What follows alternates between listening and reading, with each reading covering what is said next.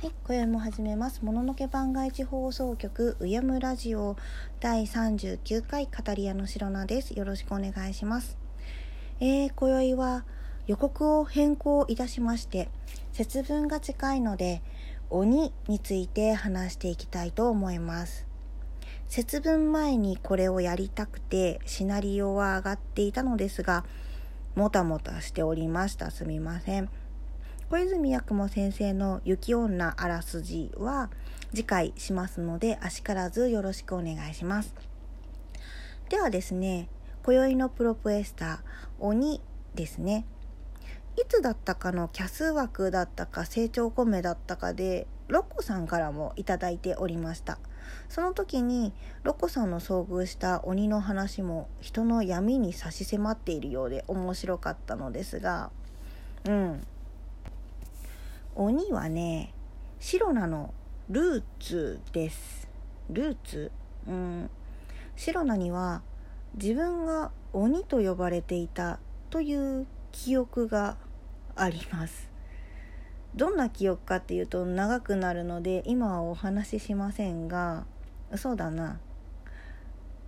山から里に降りてきた見た目年を取らない子供で里人とひとときを過ごしていたらこの子は自分が子供だった時も子供だったと言い出した。ばあ様がいて異形のものとして木に吊るされ続けてそれでも死ななかったから首を落とされて体に火をつけられて落とされた首は小さな箱に詰められましたとさ。ってざっくり話しちゃいましたけどその時里人の人たちがねすごい形相で「鬼め!」と白菜に言いました。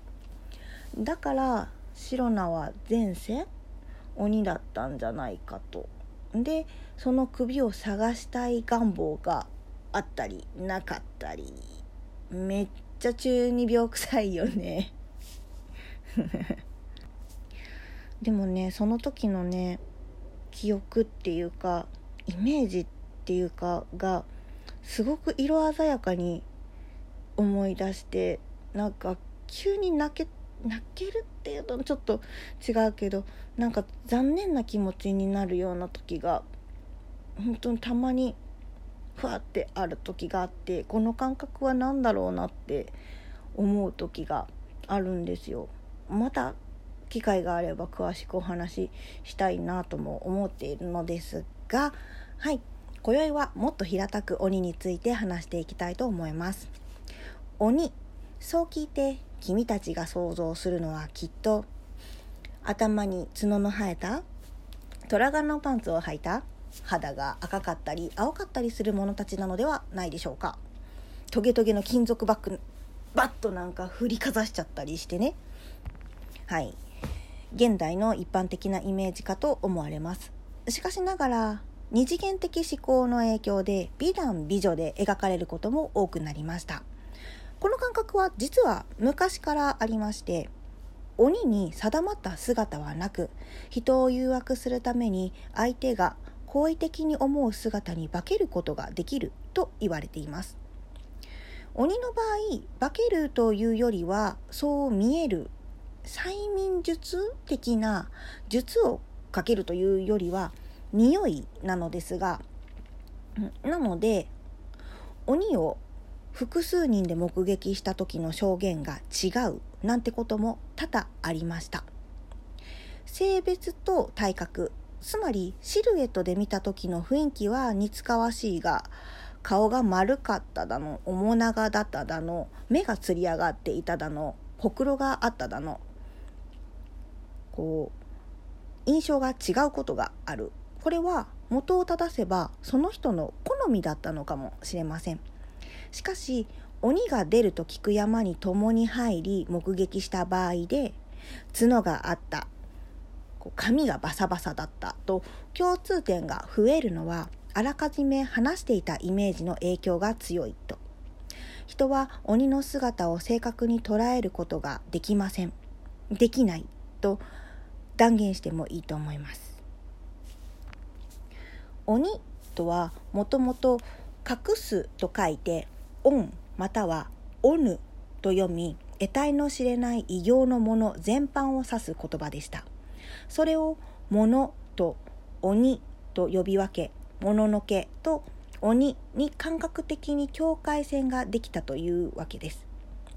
イメージで言うと一定のラインより強い大きい怖いものを鬼それ以下をもののけと呼びました。平安時代前期頃からの話です。ちなみに「オン」の考えが中国から入ってきたのが飛鳥時代頃からです。それまで日本ではそれらすべて良かろうが悪かろうが神と呼んでいました。悪かろうで言えば山神やたたり神なんかは人に害をあだなします。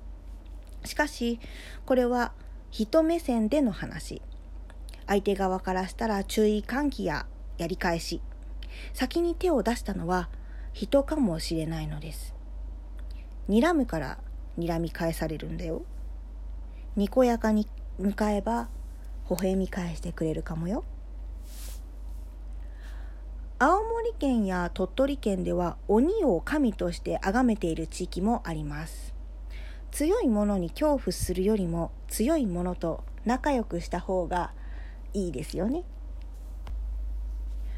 鬼ともののけが区別され強い怖い人ならざる者に対し固有名称がついた時同時と付けられました。同時の言葉の展示は様々解釈されていますがここでは継承の一つのようなものと考えます。白菜だったら白菜童子。ここで有名な〇〇童子といえば主典童子でしょう。主典童子と言えなくもない。このリズム何かわかる人います？たびたび頭に浮かぶんですけれども知ってる方いらっしゃったら教えてください。四天童子といえば安倍晴明の助けを得つつ源頼光に倒されたんだったっけ？ここで話したんだったっけ？安倍晴明伝説上長生きしすぎじゃね？え説の中で四天王でも勉強した覚えがあるんだけれどもまだ書きかけのシナリオだったかな？またこれも整理しないとですね。ではでは最後にせっかく節分前だからねその話もしておきましょうかね。節分とはいわば厄除けの儀式の一種です。鬼は外福は内と唱えながら豆をまく。それによって家の外と内の境界に明白な線を引きここから内へ出入りは許可が必要だと宣言するものです。招かれざる者の立ち入りを禁ず。これはもちろん鬼に対してのバリアですが意識的効果としては泥棒空き巣よけや病魔からの結界も兼ねます。福とはもちろん幸福のことです。人や金利益や安定安全を招き入れる効果です。家によっては子宝なんかも招くことになりますね。やって損はない儀式です。先ほど挙げた鬼を信仰する地域では福は内鬼も内と唱えることがあります。これはもちろん悪しきものを招くわけではなく強く守ってくれるものという意味です。わざわざ災いをこう招いてるわけではないですからね。この節分に鬼は内と唱えたという昔話がありますね。日本昔話でも見られる節分の鬼という話です。見返してちょっとじんときましたね。どこの家からも鬼は外と煙たがられて嫌われていた鬼たちが「おめえは鬼は内と言ってくれた。嬉しかった」と鬼が笑うんですけどあれがなんかたまらんのですわ。もう一つはねあの夫婦が鬼は内と唱える話があったかと思うんですがあらすじは大体同じです。寒い冬の夜鬼も中に入れてください、はい、恵方巻きは呪符を体に取り入れるような儀式です。七草がゆと同じような手法ですね。七福神に見立てた7種の具を巻いた巻き寿司をその年の恵方を向いて無言で食べきる。無言でというのが儀式っぽいですよね。豆巻きも恵方巻きもお手軽にできる福呪術の一つなのでこれを聞いた君は今年やるよね。それでは今宵はこの辺で。次回は雪女の続きをしたいと思います。聞くのは君だ。ろうそく消します。終わり。